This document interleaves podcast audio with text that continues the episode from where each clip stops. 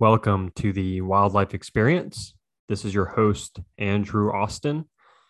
In this episode, I interview my good friend, Lark Heston.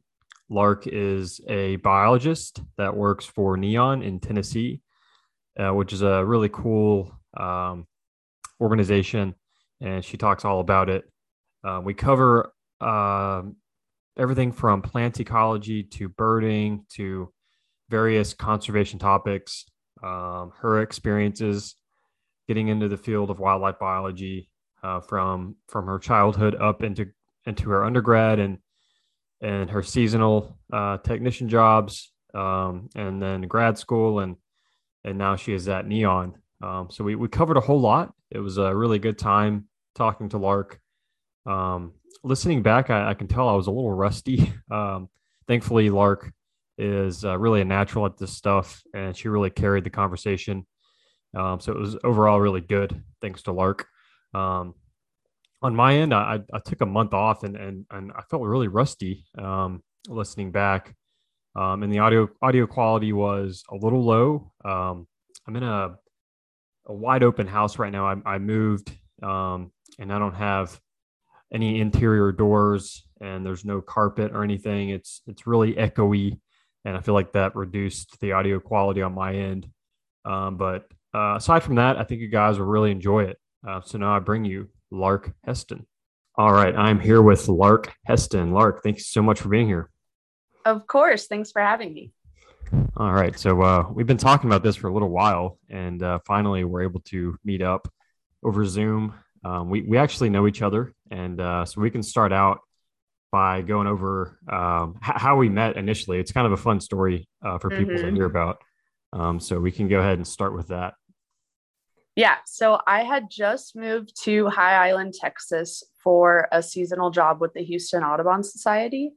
And it was straight out of college, and I didn't really know anybody in Texas. So I messaged a friend, Trent, from my college, and he was out in Arizona. So I figured maybe Trent knows somebody out west. I kind of figured Texas was really far west.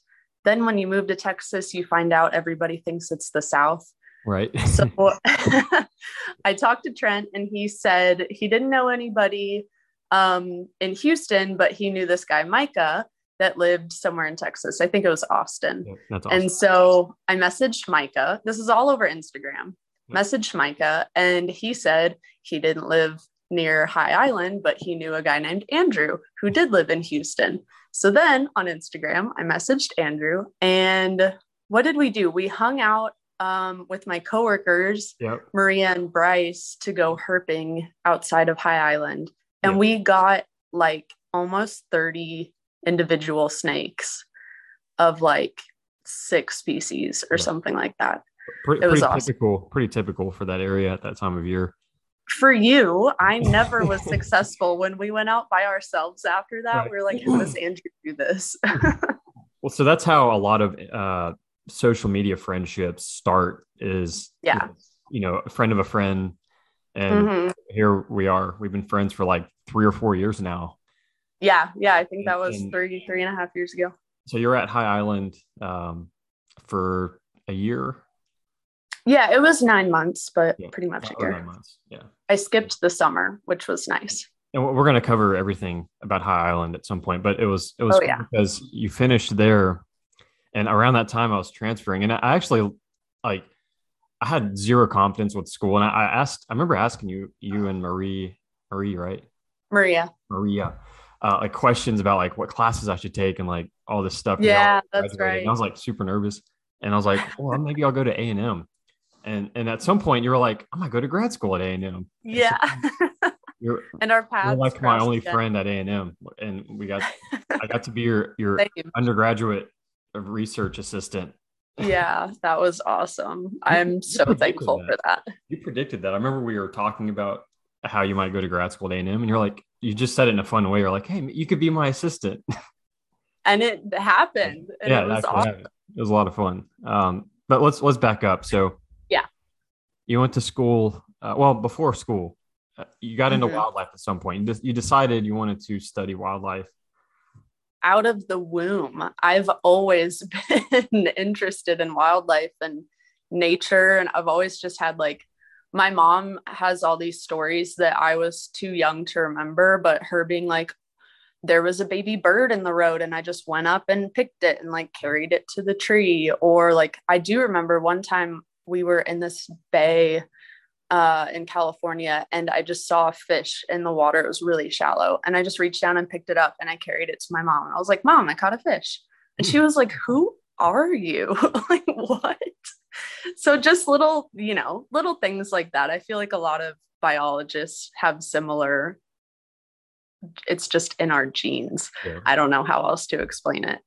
Um, but yes, and then so, so mostly I'm interested. I don't want to say mostly, but kind of mostly I'm interested in birds. And I got into that in sixth grade um, when my mom bought me a pair of binoculars. And I had these bird books and I would watch the birds in the backyard. And that's kind of when I became a bird watcher. Yeah. And then it wasn't until college that I got more into it and started calling myself a birder instead of a bird watcher. You probably had no idea there was a like a, a birding community and it was like a very serious No, I had no idea. I like oh. I had a little um nature journal. I like wrote on the front of this journal, nature journal, and I would make little observations every day and everything. That's how herping was for me. I, I just I call it snake hunting. I just went out and caught snakes. Yeah. Steve Irwin was my outlet for that mainly. Did you did you watch? Mm-hmm. Yeah. Oh yeah. Steve Irwin and Jeff Corwin yeah. and kind of just an assortment of Animal Planet and Discovery Channel shows. Yeah. Um yeah, my one childhood incident with a snake was I found a snake that I think had been run over on a greenway by a bike, probably. And I thought I was in fourth grade and I thought it was the coolest thing ever. So I brought it to school and I was like, look, everybody, here's a snake. And this one girl called me a rabies girl. Oh I was like, you can't even say that. You can't get rabies from snakes. And then after that, I think I kind of shied away from snakes. Yeah. So then, yeah, at some point you're you're going to go to college. What do you study? And study biology, right? Yeah, yeah. So I actually I went to Eckerd College hmm. and when I was going there I thought I was going for marine biology. That was my original degree plan. Um, but within 3 days a lot of people that? do that. A lot of people they, yeah. they wanted to study biology, they they immediately want to do marine biology so they can work with dolphins and, and whales and stuff. Well, so for me, I think it was mostly that in high school, I thought that was the only way to do field biology. Yeah. I didn't know that there's so many other areas of study that need to be done. Yeah. So I went for marine bio and I think the usual story of people who leave marine biology is they leave within the first like year or two. But I was at Eckerd for three days, and before classes even started, I was like, I miss the mountains. I don't want to do marine biology, yeah. and so I immediately switched to biology and then um, and environmental studies. Yeah, and and while you were there, you, you, got to do a lot of cool. That Eckerd being such a small school, you got to do a lot of cool um, field research as an undergrad? Oh my gosh. I love how it's a liberal arts college and there were only about 1800 students when I was there and it was all undergrad, no grad program. Um, and I loved that because the professors actually, I mean, the professors, you know, in all colleges and universities care, but when it's such a small school, you can really get a better connection with them. And I had a great connection with all of my professors. Um, so one of the biggest things of research that we did was with Dr. Peter Meylan, and he does a freshwater turtle research trip multiple times a semester, every semester, and he's been doing it since the 1990s. Wow. And it's like it's a huge long term. We get turtles that so it's a mark and recapture study we get turtles that were captured in the 90s. Like there are turtles that are caught that are older than the student catching them. Yeah. It's so crazy. It's real and they're small too. I mean, some of them are cooters, but some of them are loggerhead musk turtles and mud turtles and um what else do we get? Soft shell turtles and uh I think Florida snapping turtle. Um, alligator, alligators. Yeah, yeah, yeah, yeah, alligator snapping turtle. Um, but yeah, there's it's just such a huge data set. It's pretty amazing. And the research is really fun too. Um, so I guess I, I'll talk about how it happens. Yeah, yeah, yeah. So what the kind of day, a day in Rainbow Run is like is you get up at 7 a.m., everybody meets and carpools two hours north to Ocala, where there's a river called Rainbow River. Um, we you have of course permits and uh, you go snorkeling and you have to have this flag that says Eckerd College so people know that you're doing research and you're not just catching hundreds of turtles for the fun of it. um, although it is very fun.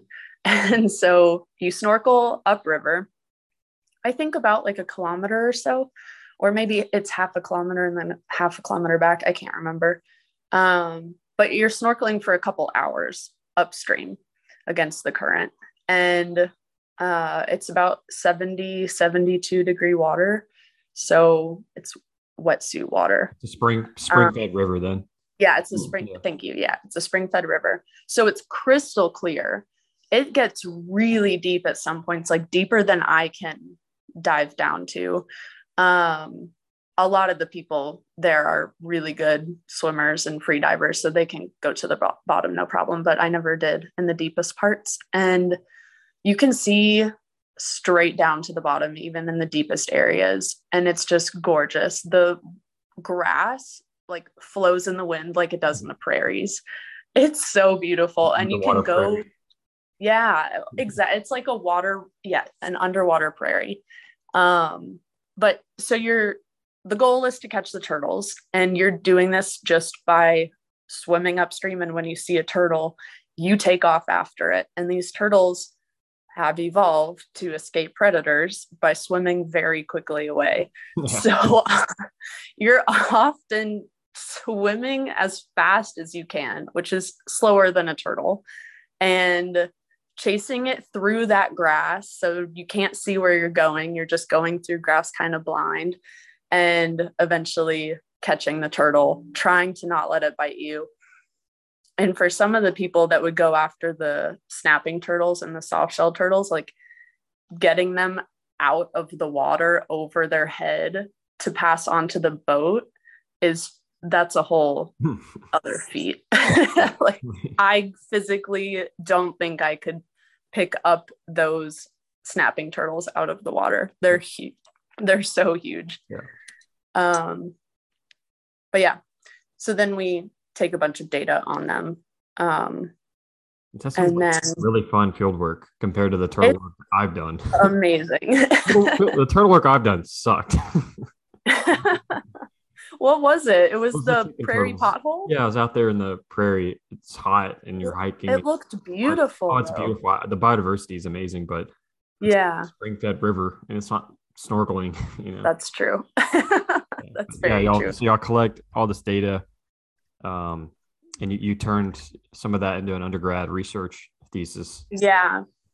So it actually, before I even did it as my thesis, it started as my semester project for the herpetology class that I took took with Dr. Meylan, and um, it, it kind of just started as a really like basic let's see what's happening with the reproductive biology of the loggerhead musk turtles and so part of the data that we take is um, gathering a subsample of what we think is the mature loggerhead musk turtles which is just based on shell size and we take them to the local vet clinic and they um, take x-rays of the turtles for us. And they actually like teach us how they do it and everything. So we're like part of the process the whole time which is really fun. Yeah.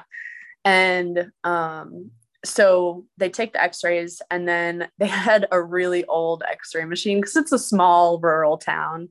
And so we'd sit and hang out for a little bit while the x-rays were printing i guess. I don't really know the right word for that but we'd get the x-rays right after taking them and get to put it up on the screen and see like which turtles had eggs in them. And you can also see so the turtles eat a lot of snails and they have super powerful jaws so they're crunching up the shells and you can see the bits of shells that are running like through their their gut.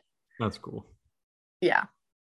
And there's so uh there's not a lot of probably not a lot of research on musk turtles, right?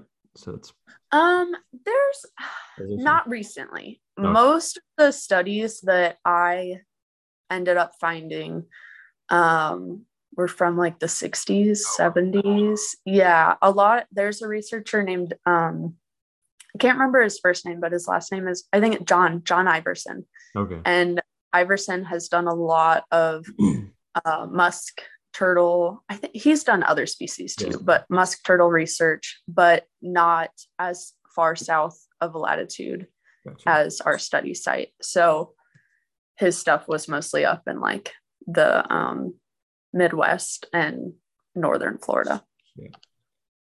And what exactly what y'all what were y'all looking at with the reproductive biology? So it was kind of a mishmash of a lot of little things. We were looking at what time of year they had eggs, Yeah. which was a little bit dependent on our sampling periods, but we sampled pretty much from late summer to the next early summer. Okay. Um, and it turns out, based off of our study and other studies, that uh, they go through a quiescent period. So they're just not reproducing in midsummer anyway. Yep. So we didn't really lose out on any data of that. But um, like timing of ovulation and everything, and how many eggs on average, how large were the eggs on average. Um, like what size was the turtle when it had eggs Okay. uh, we got a lot of recapture data too which was really interesting so with the recap data we could see how many times the turtle was gravid which means it had eggs and um, how close those two different uh, sets of eggs were to each other like timing wise throughout the year. Um, there's so many other things i could keep Did going. have like did, did any of the females have multiple clutches in a year?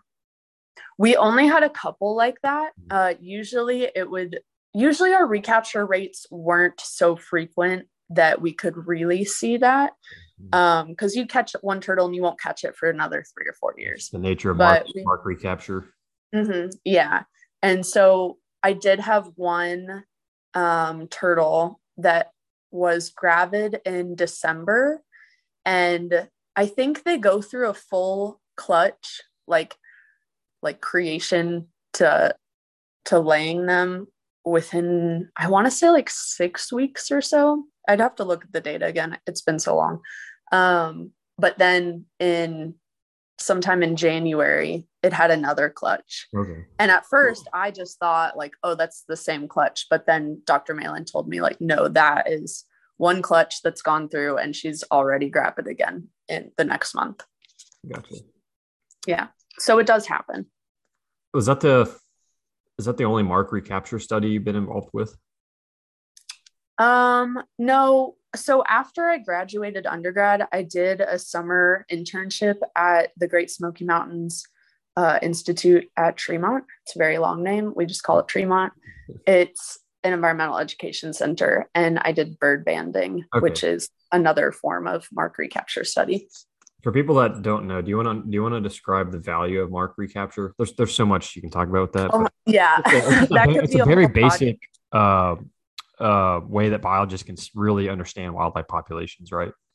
Right. So if you're capturing an individual and not marking it, you really only have the data for for one point in time. And you can like part of my study does kind of extrapolate different individuals over their lifetime and you can kind of say like this is what happens to individuals over a lifetime when you look at a whole population. But the best way to get like actual data is to look at that individual at multiple points throughout its life. Uh, and the only way to do that for a lot of it, i guess it depends on the taxa but oftentimes the only way to do that or the best way is to mark it and then go back out later and recapture it. Right. And so with birds, it's it's band it's bands mainly. Mhm. With turtles, they can mark shells, um, uh, but a lot of species they have to use pit tags. So with our turtle research, we um, mark the shell by. It sounds gruesome if you haven't done it, but it's like a more intense ear piercing. It's almost like a gauge, but it's not in their ear, it's on their shell because their ear is not like ours. Right. Uh, so their shell on the outside, kind of where the plastron and the carapace meet, like the bottom and the top meet, Yeah, yeah. it kind of folds out a little bit. So you can drill a hole through that connection. And it's Keratin. just epidermis. Just a little bit of Yeah, it's just keratin. So it's not like it's going through muscle or tendons or anything like that. Um, but we get pit, we pit tag them as well because with both methods, it could go away. Like the turtle shell could get damaged and you Right. won't be able to read the code. Um, or the pit tag could fall out and then you won't know that you've ever caught it. Right. That was a that was a weird thing for me uh, when I was doing the turtle work. We would we would mark the shells with a little like file. And, and Oh, yeah. I mentioned this before in an earlier episode, but like when I was doing my wildlife education at zoos and stuff, I'd always tell people never like turtle shells can like turtles can feel on their shell, and you should never like drill a hole in it and like put them on a leash or anything. I, I don't know. I've heard old zoos used to do that.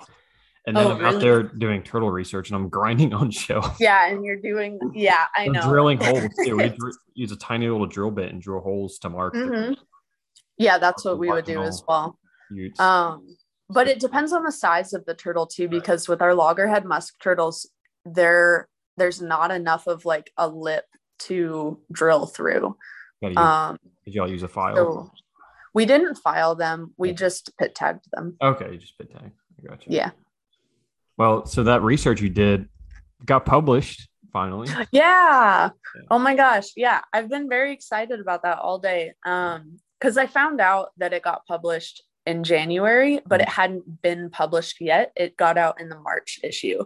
Okay. so I haven't officially been able to like see the PDF with the date on it Right. until recently.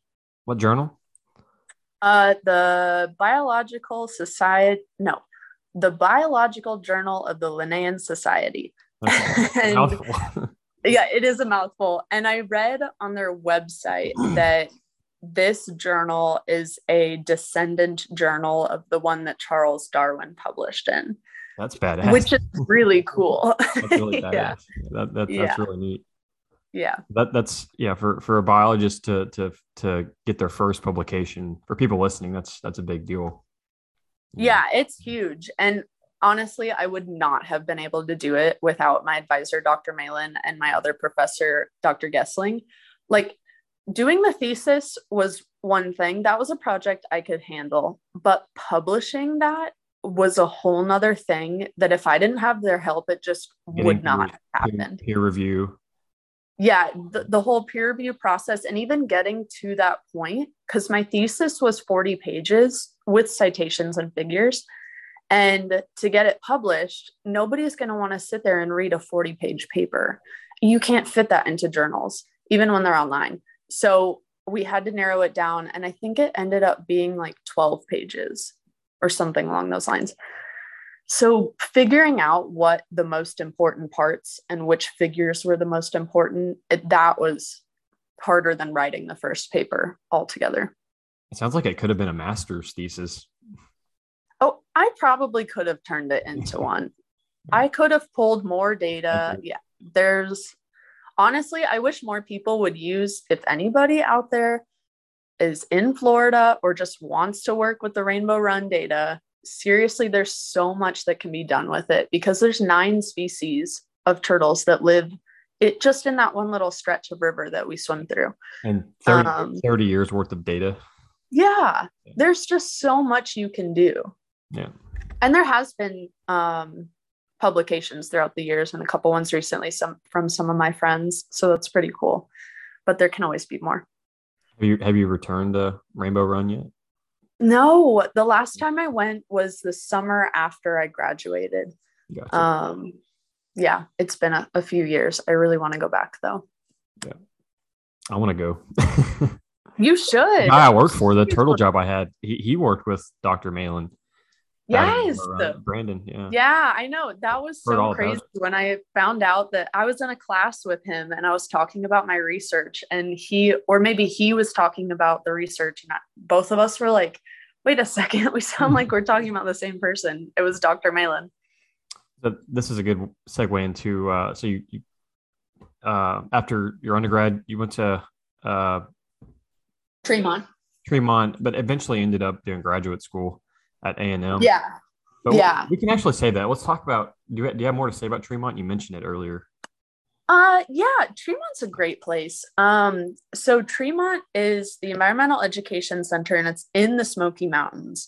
So when you work there, you get to live on site and you're kind of the only people that get to live within the boundaries of the park, Yeah. which is really cool. Um and yeah, so I only spent the summer there. I was only there for 3 months.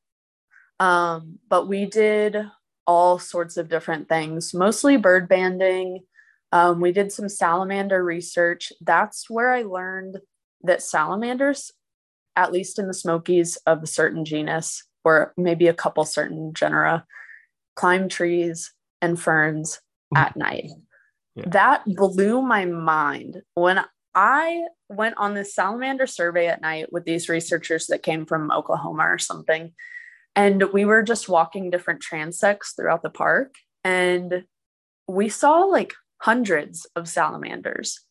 And you just see them like in little crevices between branches and on fern fronds and up on rocks and on tree, uh, not branches, but tree uh, trunks, just climbing up. It was so cool. Uh, so we just got to do a lot of really like magical Smoky Mountains Yeah. things like that. We took campers on a canoe backpacking trip for a week, and they were all in high school. And we did snail studies with them. Just a lot of random, Wow. really cool. Yeah. Yeah, it was awesome. And the, and the salamander diversity was really the highlight of it. It sounds Oh like my god. Yeah, and the birds, of course. some of the like the highest salamander diversity in the world. Is my understanding. Yeah, yeah. The salamander um, hotspot. Right. That's cool. And I, I learned about the arboreal nature of those salamanders from you. I the only salamanders I knew that climbed were the bolitoglossid salamanders down in like Central and South America. Yeah, We had salamanders. I think they're like mostly plethodon yeah, salamanders that uh, Mhm. the lungless salamanders like climb trees and stuff. Maybe you're, you're yeah. There was one up on a um, a tree trunk that was probably 15 feet off the ground. It's just inc- crazy. It was crazy. It And I think so. The reason they do it, I think, is because of food availability. Okay. I want to say it's easier to catch the food out there. It might have something to do with. Mm, I don't want to say it has something to do with mating because that could be wrong, but that Yeah. might be part of it. But I think mostly it's a food, like a resource partitioning kind of thing I got you. um, when it's safe to do that when it's humid and dark and there's not as many predators out and stuff. Yeah. So you went straight to Tremont after graduating from Eckerd. Yeah, pretty much immediately. And then after Tremont, I did a little month long road trip, uh, just visiting around the eastern states to visit some friends and go hiking and camping and helping with some gopher tortoise research that my professor that I did the paper with um, was doing. Yeah. And then after that, I went to High Island in Texas. which is where we would eventually meet. Yes. Thank God. High Island was a uh, that, that was a cool experience for you. It seems like amazing. I wish that I had the money to buy a vacation home in that town. Probably wouldn't It would cost you much. High Island's no, kind, of a, probably it's kind of a rundown town. if you're not a birder, you would never want to go there. No, yeah, unless you grew up in that area or you're a birder, there's no reason you'd move to High Island. Right. Yeah. Um, but it's uh, I don't even know how to describe it. I just love High Island so much. And the Mhm. Houston Audubon Society is incredible. Like the people, even just like me and my coworkers and and I've met future and past seasonal uh, technicians that worked for them and everybody's just amazing. Yeah. Um but yeah, so I guess I'll, I'll talk about what I Yeah. did there. Yeah. Um, I was my job title was a bird conservation technician. Uh, we mostly did okay. Well, in the fall, we mostly managed the um, habitat for birds. So we took out a lot of invasive privet and tallow. So pretty much all fall, we were chainsawing all day long, every day in the mosquitoes, which if you've been to the Everglades, you know how bad the mosquitoes are. That's High Island in the fall. Yeah. It's awful. We had to wear mosquito nets over our heads all day long. So Uh, just a quick question. When you were envisioning a, a career as a biologist, did you think you'd be whacking privet? no. After you Okay, well, in, in college, I did do a trail maintenance job and we did some invasive removals and everything. So I had some experience with that, but I did not, even going to that job, I had no idea what I was getting into, and it Yeah. ended up being incredible. But so High Island is called, let me reverse for a second. Okay. High Island is called High Island not because it's an actual island that we usually think of, but because it is on top of a geological formation that's a salt dome that lifts the like crust of the earth up. Um, so a forest is able to grow where surrounding it is coastal marshland Yeah. and it's on the coast of Texas, so the upper Texas coast. Yeah. And so it's this like pocket of trees where everything else around it is marsh and now farms, but you know, not as many trees. It's very obvious Um, too when you when you come It's down. super you can see you like drive up a hill to go to it and Right. you're like, why am I on this hill? Everything else out here is flat. Yeah. But I thought that I was going to like the desert Mhm. and I thought it was going to be a forest with desert around me. and I did not realize that not all of Texas was desert until I got there. so it was just a total shock when you showed up. yes. swamp. But it was really cool. like you're in Florida. On like it's not Yeah. much different than than other parts of the southeast. hmm exactly. Um, and then so so the fall we were doing chainsawing a lot, and then um, in the spring is when the birds go to High Island, and like on their migration route, which also means that's when the birders go to High Island, Yeah. and. It's an exaggeration, but there's probably as many birders as there are birds that go through High Island. There are Yeah. hundreds of people that show up in this one little one mile like one square mile town. Now, now, did you know about High Island prior to going? no i had never heard of it before. I just found it on the texas um what is it called? The A&M wildlife the A and M job board. yeah the a&m yeah. job Yeah. yeah. And i had applied to it only a few weeks. I had applied to it while i was on my road trip. Okay, so i i had no idea anything about it. So like you applied and like three weeks later you're you're there. Yeah. that's crazy. seasonal jobs get pretty uh desperate Honestly, for workers. Well, I'm- wish I would have done the traditional uh, path where you like graduate high school, go straight to college, graduate three or four years, and then do seasonal jobs and then land a permanent position because that's a fun path to do the seasonal work. it's a fun path, but I never got to do that. you, I you can do old. seasonal work whenever you want. Right. There's a guy that works for the job that I have now, NEON. Uh, he's up in Alaska and he's retired. He just does NEON seasonally every year for the fun of it. Yeah. So there's it's never too late to go back and do fun seasonal jobs. I don't know. I just I'd always thought about doing it when I was like in high school, doing it like that. Yeah. And I was like, I want to go to Alaska and all these places, and then I like finished my undergrad, and I a permanent job was waiting for me, so it was hard. Yeah. It was uh just a Well, you can't pass those opportunities So up. rare. You know, a lot of in the field of feel like- biology, a permanent job is cherished. Uh, exactly. Like the most seasonal jobs do- are such a cool life experience, and and Yeah, experience. that's true. And so but like, most people seasonal jobs because we're just kind of like waiting right. to get like the high island experience for you that must have been so cool to like reflect on that like just the memory of going to this bizarre place in texas you thought was desert and you get there. Yeah. not an island in the desert. It's a, a oak forest in the middle of a marsh, and you spend nine months Yeah. there doing bird work. It's really a Mhm. neat experience. It was so much fun. So when the birders are there, it's like chaos all the time, but so much fun because so there's different tracts of land in the town that are preserved forests for the birds. Yeah. And Houston Audubon owns most of them. So when you have all these birders running around finding all these migrants that are only going to be there that day, especially some of the rarer species, you might only see one the entire time you're there. Um, and these birds, I guess I should explain the whole migration and, and why there's so many birds. So there's so many birds that go through High Island because it's situated.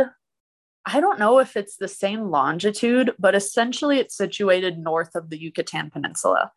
And when the birds are migrating north for breeding in the spring and summer, um, a lot of them kind of like flood to the tip of the Yucatan and then they'll fly across the Gulf. So they'll get as far north overland as they can.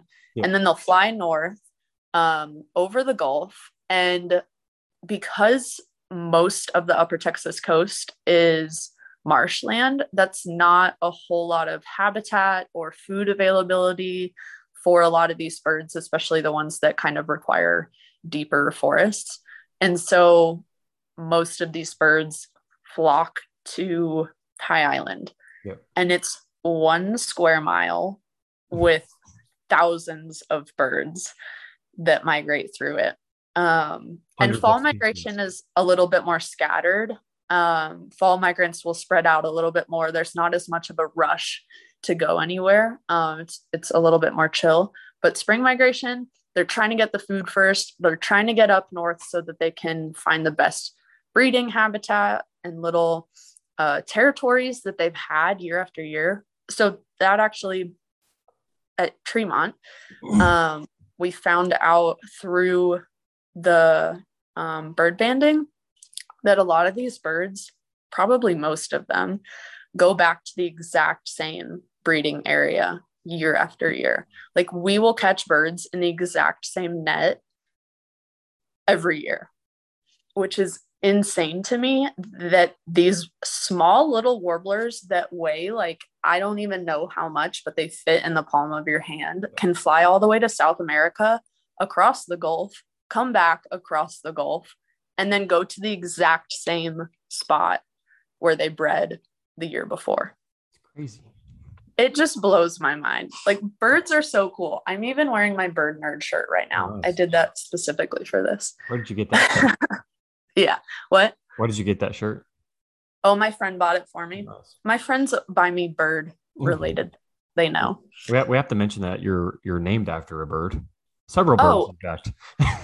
That yes, that that was coincidence. Or People ask me if I yeah. get into birding because of my name, and that's not. It just happened that way. Well, what which lark do you associate most with?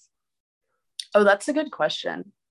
Probably it's probably because of the regionalness of it, but eastern meadowlark. Meadowlark. Yeah, Yeah, it's a, vibrant, happy species.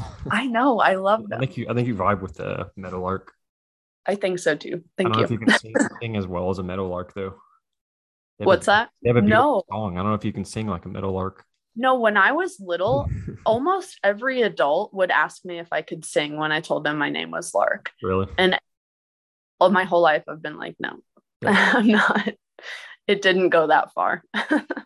So the the migration is really cool and um people should go out and experience it you know, like Absolutely. anybody that just likes being outdoors if, if you go to a place like high island and you see i've only done in spring migration two years now um and and when you see all these orioles and warblers and tanagers i think literally anybody can appreciate this it, it's a quite Oh, a yeah. spectacle to see especially like so i'm from like i'm i live 20 minutes from high island and so like i know what the local vibe is like and nobody even knows what high island is about I know. They, they, they everybody like, that I've met from Texas, or not from Texas, sorry, from Houston, yeah, which is only an mm-hmm. hour, hour and a half away. Nobody knows. Nobody's heard of it.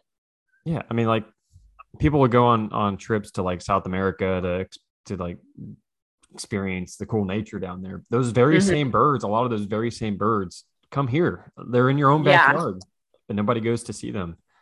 Yeah. I'm, I'm trying to get more of my my like duck hunting friends and stuff to to go out and go birding with me this spring. Um, because it's get them cool. I don't interested. You have to be a, like a biologist or a nature nerd to go like really like be fascinated by seeing yeah 50 different species of of, of songbirds like mm-hmm. right here in Texas. It's just amazing. Exactly. Yeah. When I was there last, I visited last spring and it was the craziest birding I've ever encountered, but it was because the weather was kind of really awful for the birds. Yeah. And if the weather's awful for the birds, that means it's great for the birders, which is kind of sad, but that's when you can see the most birds is when they can't fly because the weather is so bad. And so when they get when they're flying north, but they're getting a north wind, especially when it's paired with um, a south wind when they're in the Yucatan Peninsula. Yeah. So they get that south wind to get them going north. But then as soon as they hit the US, they hit a north wind. This is what happened when I was there last. Um, it pretty much just pushes them to the ground and they can't go any farther. Yeah. Um, which can be really sad. There was a, I think it was a scarlet tanager that landed on one of the volunteers' shoulders which at first when i heard about that i was like oh, that's so cool and then the volunteers were like no it's not that means that that bird is very very exhausted yeah yeah like um, bound to die but, probably yeah yeah. But high island is so full of resources which this year or this sorry last year i guess um it spring is kind of getting all mishmashed now. And the yeah, the berries hadn't had time to come out, the caterpillars hadn't had time to come out, and the weather was just so bad so the insects weren't out and it was a little chilly, so when the birds got to land and they hit a north wind, they had to stay put, but they didn't really have a whole lot of resources yeah. to refuel. Um, but most of them had enough that they could keep going. Um, after the weather got a little bit better. Uh, but there are really oftentimes it's called a fallout yeah. event and it's called that because the birds i think keith had mentioned this on on his episode um, but it's called fallout because the birds sometimes will literally just fall out of the sky yeah. um, but usually when the weather has been good and the spring is coming up at a normal time by the time the birds get there High Island is like a buffet yeah. for the birds and it refuels them. There's fresh water so that they can clean off the salt water from the Gulf and they can drink some fresh water and then head north to breed. So this is this is one example of how um, climate instability creates like a seasonal mismatch for like mm-hmm. these species that that develop a very specific seasonality in life history to return to High Island to the Texas coast at a certain time um, to, to breed, but also they got to get here and they got to feed. But like lately, the past couple years, winter in and spring, like it, there's no gradual uh, transition into spring. It's just like winter and spring. It gets like really hot really fast. Uh, I don't know. The, like the phenology is really jacked up. Yeah. Couple years. So that's really interesting. But, yeah. yeah. Um, but yeah, so when I was there working, um, in the springtime when all the birders are there, we got to we obviously couldn't chainsaw because that's disrupting all the birds. Okay, yeah. Um, and the visitors, but mostly for the birds. Yeah. Um, so what our job kind of transitioned to was working with the visitors, with all the birders. And so we would um, there was even a uh, not middle school elementary school in the town that we would take the kids out on little guided nature oh, hikes oh, cool. and teach them some bird calls and and some common birds in their area. And these are kids that grow up in High Island. And, you know, I don't know, their their families aren't hardcore birders or anything like that. So I think they have a general like interest in nature, but not the passion. So we kind of helped tried to help fuel the passion for the younger generation and took everybody visiting adults out and Yeah. um whatnot. You know what's a shame is High Island's school mascot is a cardinal. I know.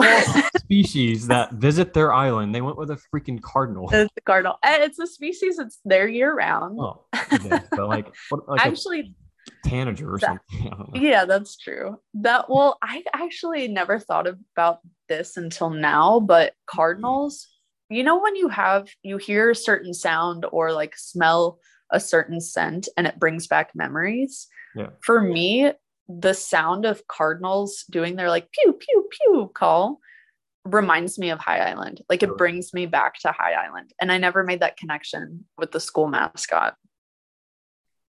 That's cool. Yeah. You know, one of my I have, a really good memory of High Island. Really, my best memory of High Island is when I went out and stayed at the Audubon house with y'all. Yeah, And that we did was a Christmas- so fun. We did a Christmas bird count. Oh, that's So- right. And we got to go. Okay. Yes. Super cool. The s- surrounding High Island is all of these oil fields that are owned by the oil companies, and it's prime marsh birding. But it you can't go in it because it's owned by the oil companies. So you can't just be like driving around and there's gates and everything. But once a year for the Christmas bird count, they allow Houston Audubon like workers to go, employees to go do the bird count through the marsh. Yeah, that was I learned a lot of ducks Yeah. from you It was a big duck day. that. Yeah, Yeah. that was an amazing duck day. Oh, is that is it technically prairie potholes or no? That that's uh that that's that's just emergent marsh out there. Okay. There's not a whole. There, there's like little, a few little upland marsh areas, but the immediate area around High Island, there's not a whole lot of uh proper prairie. A lot of it's very, it's all, almost all wetlands. It seems like Yeah. high marsh, uh, with you know, that gets some water, but uh, um, yeah, it's very wet out there around. High. Yeah. Very wet. Yeah. That's true. How did you like the rookery, the uh, egret rookery? Okay, I well, I have mixed feelings about the rookery. Oh. So going up to do evening bird counts at the rookery is amazing your first couple times and then just really tedious after you experience it a few times which i feel like is pretty common for a lot of research Yeah, yeah. but the rookery at night is where all of the wetland wading birds, like the bigger, the egrets and the herons and the cormorants and the spoonbills, which are incredible birds, um, they all gather there at night because it's safe. They're above the water. Um, and they're all together in trees in very large numbers. And And so when They're on islands, right? They're on Yeah, islands they're on- they they're on more islands protection. Yeah. yeah over this pond Yeah. um but you know, some of the trees that they were on weren't the islands it was just kind of the edge of the Okay. pond Okay. Yeah. yeah uh, and then we had a swampy area that a lot of them would roost over the swamp as well um but seeing all of the birds fly in during sunset is beautiful but having to sit there with three clickers in your hands trying to count five different species of birds and you're each like Mm. each you and your employees are all counting different species but you have more species than there are people is so stressful. Oh, and you're like you have a clicker in each hand. And then for like the species that aren't as frequent you just have the notepad of paper to write down when when they fly in. So you count them while they're flying in. Yeah. and then once they're they're landed you don't continue counting them. So when you're getting like a hundred birds of multiple different species all at once flying in it gets very stressful but I only imagine. yeah, and in the summer, incredibly smelly, just awful. I can't even describe it. It's just bad, like barnyard, but mega.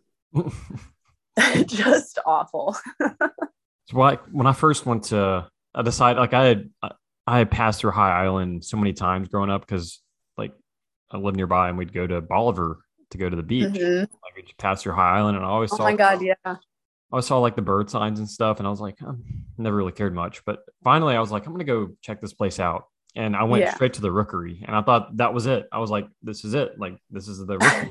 High Island is what it's known for. I don't realize Yeah. that's like a very small part of it. Most of it is right. to see the neotropical migrants that come, as you were talking Mhm. about earlier.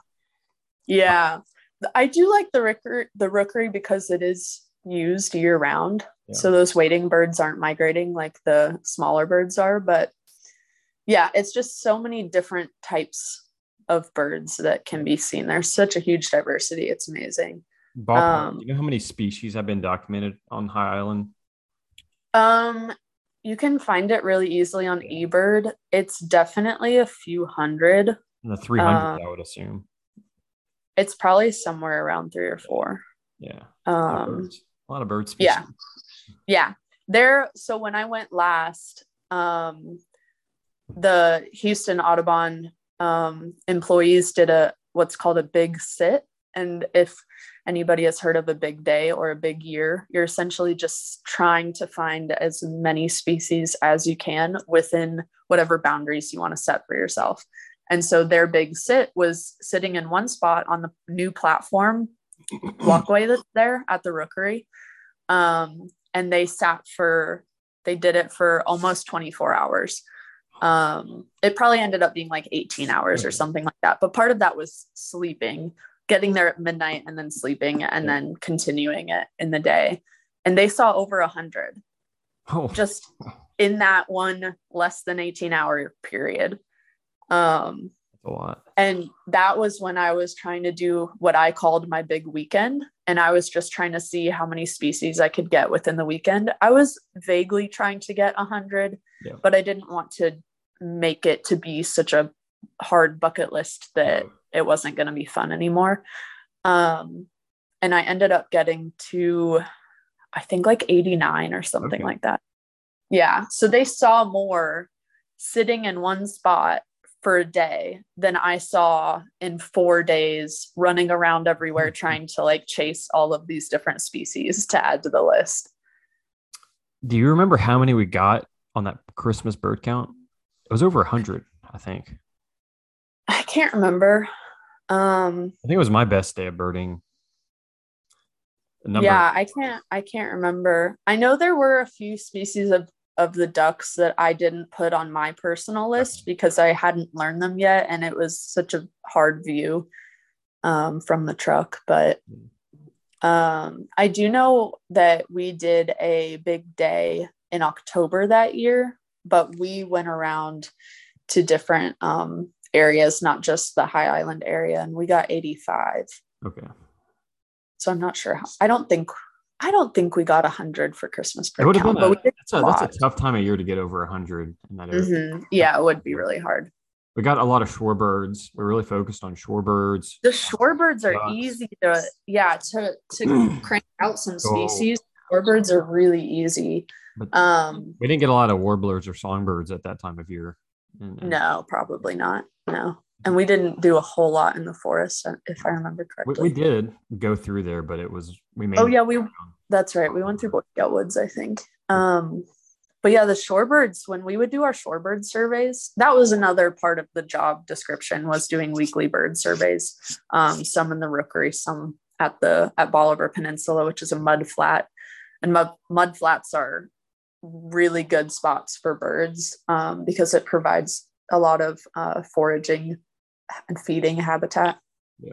Um, but we would crank out 40 plus species just goals, just- goals, just on the shore. shorebirds general. Uh, well, so you have the prairie behind it, so we'd get Oh, okay. some raptors, uh, some um, horned larks, Yeah.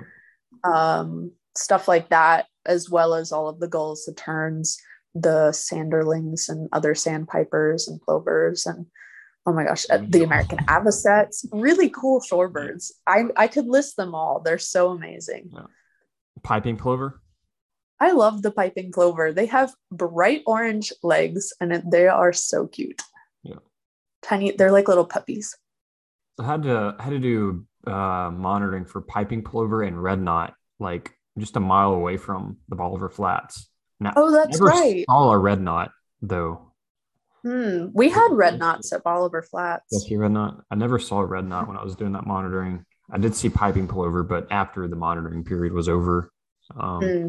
Actually I'll be doing that again this year. really excited. Although we never Yeah, that's cool. when they're doing this 'Cause that- that's a restoration beach- yeah it's- project, it's a beach restoration it's a beneficial use uh, of dredge and if they if they're doing work on the beach um, after like july 15th or something they have to start monitoring they have to get a biologist to go monitor for piping plover because they could possibly be in the area but i mean Yeah. I, I never saw a single piping plover when i was doing monitoring Really? They don't Yeah. really come until like august Yeah, they're um, probably. I wonder if it's just such a new habitat. How long has that been around? Well, it's it's brand new. I think the the thing is, Okay. I think they just they want to make sure there's a good cushion, or like maybe that that date they set is based off of the very earliest they've ever recorded a piping plover. Right, yeah. like it's very uncommon for them to be there in the heat in the middle of summer. Mhm. It takes they, they don't really come in in abundance until like August. It seems like, but I don't mind it because it's just fun work to go sit on the beach with my camera. Yeah, you know, but sea birds. Yeah. and th- this year I got to do turtle surveys out there as well Oh, for what turtle? for for sea turtle nesting. Wow. I think we're going to see a sea turtle, but it could possibly happen. So when they're doing work on the beach around the nesting time, we have to do Yeah. work. Um, so it, We saw a turtle um, that was beached during one of our surveys, not on Bolivar Flats, but um, on Bolivar, farther, though? yeah, farther farther east along that same beach. Yeah. Um, but it was something was wrong with it, so we had to call the turtle rescuer people, and I think it was a green sea turtle, Yeah. if I remember correctly. And he, the guy said that um, it probably was just sick or something, and he said it was moving around enough that it's probably recoverable and That's could good. be re-released later on after being cared for. That's cool. Yeah, Yeah. Bolivar in general is um, it's so it's so disturbed by humans. It's not really nesting habitat. I can't believe that Texas allows people to drive on the beach. yeah, it's it's that fun. just it's fun, but it's uh for beach dwelling critters. It's not not great. right. And I, I don't know. It just kind of like goes to show that we don't see the beach as an ecosystem. We just see it as like a pile of sand, Yeah. which it's not. I mean, the middle part is kind of just a pile of sand, but there's everything, probably invertebrates in there that are. yeah, definitely underneath. uh, but everything like where the water meets the land and Yeah. where the plants are able to grow behind that like rack line Yeah. is such important ecosystem that trucks just trample yeah, and, and and growing up in the area, I will say it is fun to be able to drive on the beach. oh def i'm not gonna argue. conservationist in me is is like wow. yeah When I go down to South Padre Island, there's huge expanses of beach that um, don't see a lot of people, and you just see shorebirds all down it. The the beach isn't near as Mhm. disturbed. hmm that's like the the mud flat being yeah. protected from the trucks is the same way When you go to Bolivar, you see, you know, you'll see some of the more common um, like Mhm. um, sanderlings are really common. Like you'll see them along Yeah. the more disturbed areas. You'll see uh, laughing gulls and stuff. But then when you go to the when you pass those barriers for the Bolivar Flats, it's like you're entering a new. immediately It's just Yeah. totally different. There's just tons and tons of shorebirds. I, I love going out there and I'll crawl around on my belly to get the low angle with my camera. Get those low Yeah. angle shots. It's so much fun. You know, you get all sandy and nasty, but um, yeah it does it smells bad over there too all the areas that are really good for animals just smells so bad which is probably good like it keeps smell. I like the smell of a, a nice, uh, fertile marsh. That's fair. I smells. you know there's a lot of biodiversity there, healthy Smelling- ecosystem. Yeah. It, it, it smells nice to me. Yeah. Is there anything? Oh, I just had Yeah, yeah, I had a memory of Bolivar Flats. Um another part of our job there was to lead beach um birding tours Oh, nice. and we would just walk down Bolivar Flats with a group and then make our way back to the trucks. Um so we were only ever out for like an hour or two, but one day we went out and it was so foggy. Like you couldn't see 20 feet in front of you. And my boss and I were doing the, the tour that day, and he was going through his normal spiel at the very beginning. We were still at the trucks, and he was like, Well, normally at this time of year, you can see magnificent frigate birds, but it's so foggy. That's not going to happen. So we were looking at the really close common shorebirds that were hanging out by the truck. It was a whole group of them. And as he's explaining like which species is which, I saw like essentially like if you could imagine living in a mythical world where like a dragon comes out of the clouds, Mhm. that's what it felt like. And I smacked his arm and I was like, Pete, a frigate bird. and he stops and everybody the whole group looks up and this frigate bird comes out of the fog flies overhead of us and then back into the fog. And that was it. It was it was magical. It made the whole day. Like a glimpse into prehistory. Like yeah. It, it was like a pterodactyl. Pterodactyl, because yeah. frigate birds if somebody doesn't know about a frigate bird you need to look it up because they're like modern day pterodactyls they're so cool when you go down to like um, Central America, they're they're as common as gulls. You know, they're, they're i would love to about that. everywhere. that's so cool Yeah. Uh, But but on Bolivar and Galveston, you like you see one flying way up high, and it's like, oh, Yeah. And only seasonally too. I can't remember which season is most common for them to be up there, but now they're like a true seabird, right? Mm-hmm. They don't. yeah, and they're they're kleptoparasites. They don't spend a lot So of time they mainly- mainland, right? No, barely any at all. Pretty Yeah. much only to breed. They spend most of their life in the air, Yeah. and they mainly they mainly eat by stealing fish from other seabirds Oh, out of the air. They're Like, crazy. what are some other seabirds we got? We got boobies. We got Yeah, I never saw one there. Um, when those show when there was a uh, brown-footed booby mhm. observation last year and somewhere in southeast Texas, but they're Yeah. really, rare, and it's usually Yeah, a they're hard big to- weather event that like got them Mhm. off track. We did see a black scoter once, Oh, the and um, cool duck. That's a really cool duck. oh, we saw another. Oh, I can't remember what it's called. It's like a gull, but more seabird like. Oh, I can't remember what they're called. It'll come to me later, maybe. And th- there is a like a like when you look at a goalie, you'd think that's a seabird, but they're in fact a shorebird. Yeah. Yeah. That's Yeah, I actually came to the realization recently that gulls hmm. have such a limited like habitat range. Cuz they're uh, like if you think about how big a beach is, that's how big their Right. Range can be. it's not that much. laughing go off of. Some gulls have expanded their range inland because of uh That's the reservoirs that have been built. that's true. They love lakes. Like you that's a good point. like like even around uh, College Station up there, there were gulls popping up really rarely. Yeah, that's true. There's um here in Knoxville, there's a Walmart that every time I go, I see laughing gulls. And I need to look at the map Mm. because there's got to be Gotta be a some sort of yeah, there's got to be something around there. Have you ever done the the rare bird chasing? Um, yes, but only really easy ones. We did um when I was in High Island, there was a fork-tailed flycatcher that came up and we chased that and it took like half an hour to find. Okay. So it wasn't hard, but it was still really exciting. Yeah. Um but I haven't done anything crazy like you did going down to South Texas and spending all day rare bird chasing. That's not something I would do on my own on my own terms. I, did that with Keith and Cameron. honestly i would I'm not going to say that I wouldn't do that because I probably would, but I get just as excited seeing common birds as I do rare birds Yeah. because just learning about like species interactions and the ecology of every species and the behavior of every species is so unique. Yeah. And I don't know, I I think they're all really special even if people call like mockingbirds trash birds, which I strongly disagree with. I will say I wish Texas had a better state bird.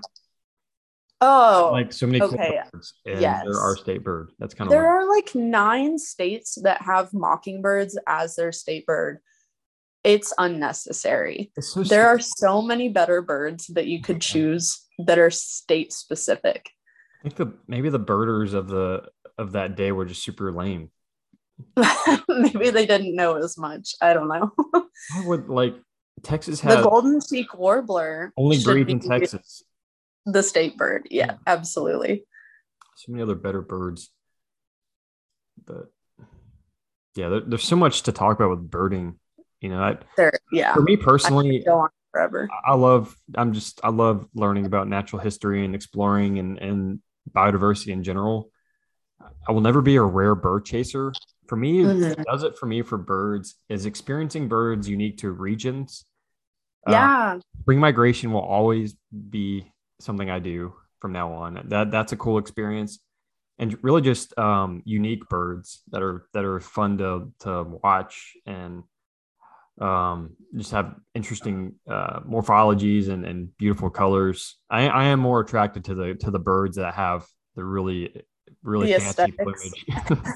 yeah. because being a That's fair. photographer as well, it, it is cool Right. to photograph. Like to go to South Texas and photograph green jays, or Oh, see green Altamira. Orioles, um, Kiskadees, like that. When I get a nice Mhm. photo of an of an Altamira Oriole, it just feels nice. It's just That's really cool. so Yeah. fun. As far as like love that. collecting species, I, I guess I have a list on uh, Merlin and eBird. Mhm. I'm not as much of a species chaser with birds. Um, Right.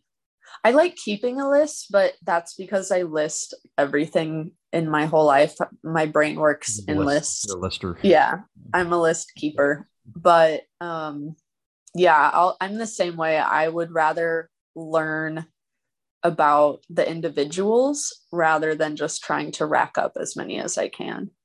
Um and learn I I learned a lot from you about like appreciating the ecosystems that the things you're interested are in.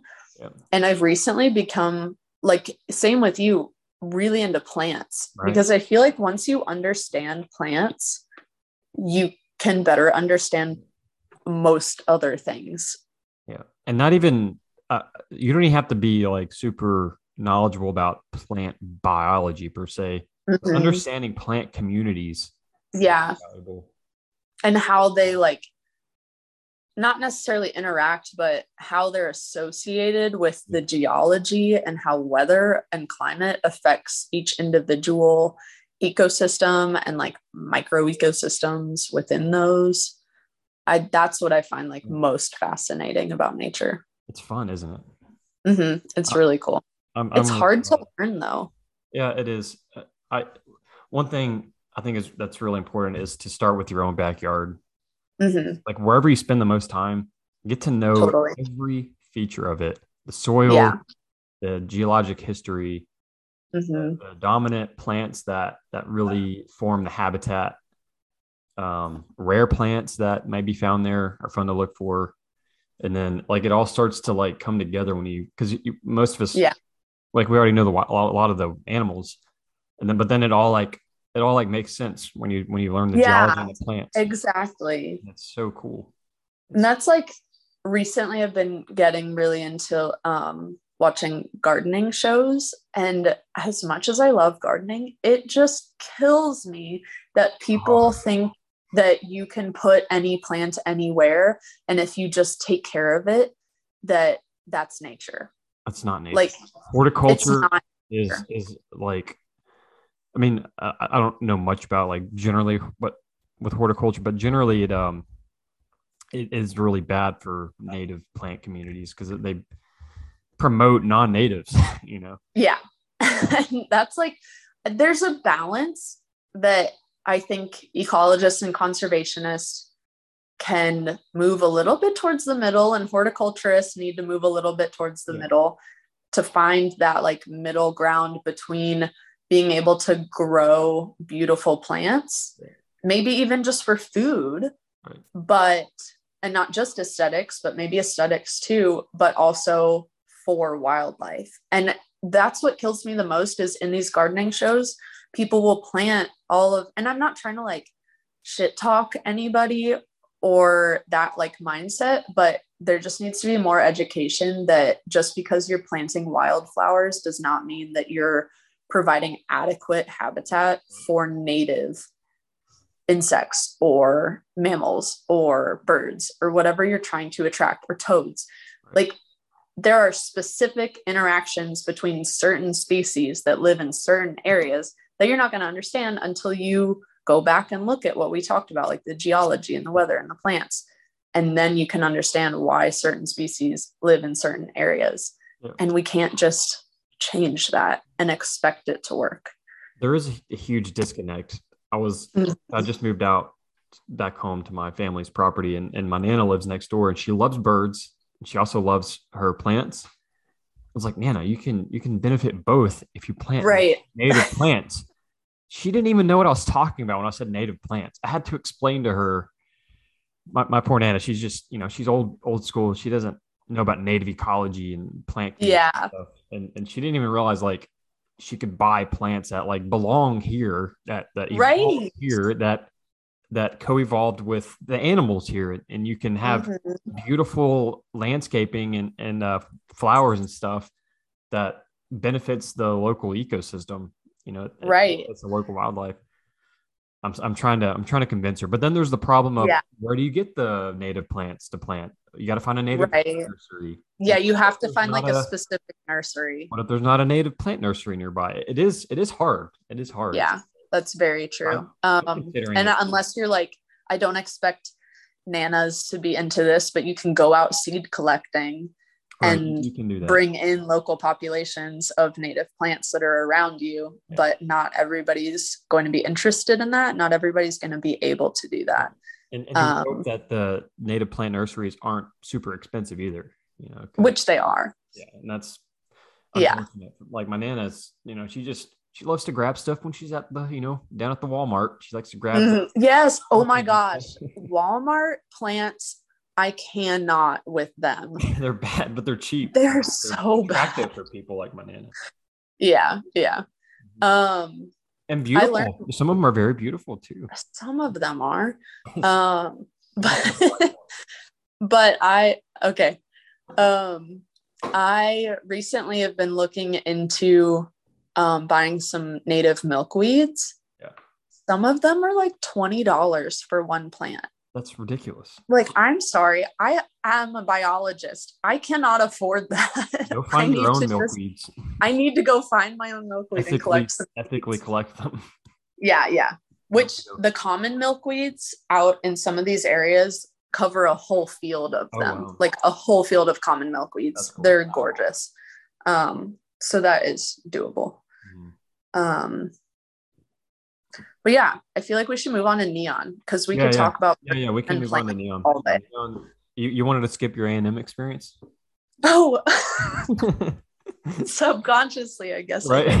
it was a good experience, I think. Grad school yeah. was grad school was grad school. If you've been in grad school or know people in grad school, you understand. That was hard, especially during COVID. Yeah. Um, but I learned a lot. I had really great professors. My advisor, Dr. Miguel Mora, was amazing and very patient with me, uh, which I needed a lot of. And I guess I just, so my thesis was about, I was interested in how humans were affecting the environment.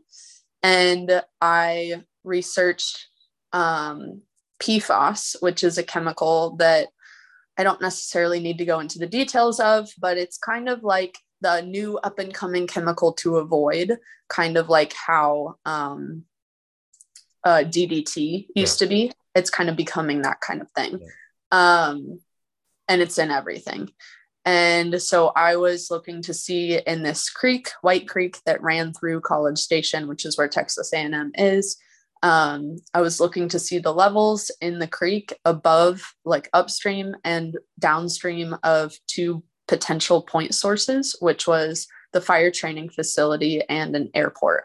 And PFAS is in a lot of, I guess, quote, non environmentally friendly firefighting foams, which, you know, that's a whole thing. But uh, PFAS is also used in some things like de icing solutions that are used on airplanes. So at the airport, but this being coastal, nearly coastal Texas, not a huge thing there. Um, I ended up not finding a statistically significant difference upstream versus downstream, which is good.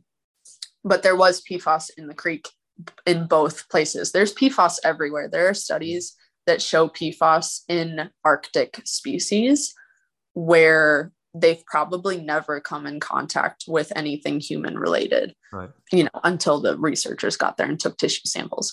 But It's widespread. it's just it's everywhere it goes through the atmosphere it goes through ocean currents it goes through soil and stays there for decades Yeah. it doesn't degrade it bioaccumulates that's more studies are being done on the bioaccumulation effects of and biomagnification effects of pfas and related Yeah. chemicals um but yeah that was i don't know it's just not as fun to do that as it is to just like go birding and mark recapture turtles and snorkel in a river interesting though. But I- it's im- uh, when I was doing because I worked for you in the Mora lab, Mhm. and I had to do an undergraduate research thesis, but it was just a literature review.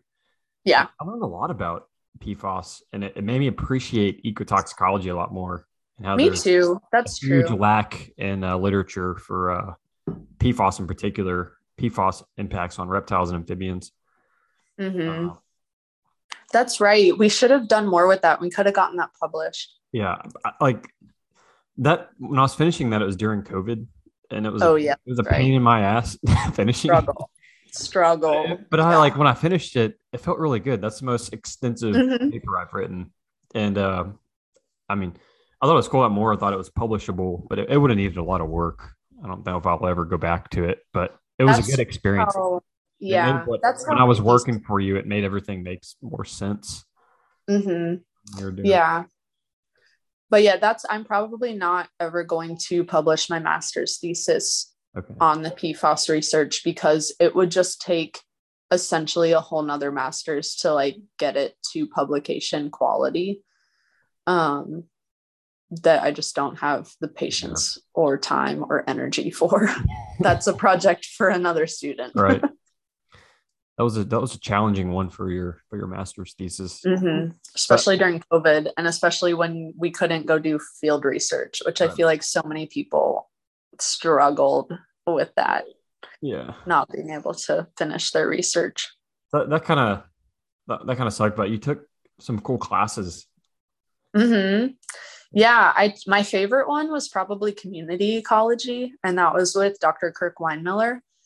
That oh, just made me understand nature Yeah. so much better. Like, com- so community ecology is the ecology of communities of organisms, so different species of plants and animals versus like, I know you know this already, but I'm just explaining the basics to of the it. audience. Speaking yeah.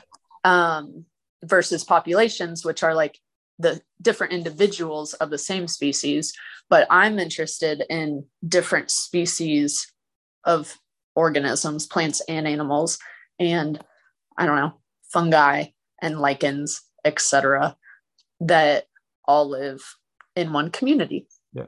and that was really that was a really cool class Yeah. and he, he's like world renowned for his work. Yeah, I think so. He so he's super obsessed with this naturalist from a long time ago named Alexander von Humboldt. And I have a book about him now, but I haven't read it yet. And he essentially was like an explorer that went to South America a lot, and he kind of just took very what we would think as basic ecology and like weather pattern notes and stuff. Yeah. But it was really like important for the scientific community at the time. And I think it's even still important now to not forget, you know, the basic fundamentals of ecology yeah. and everything. Yeah.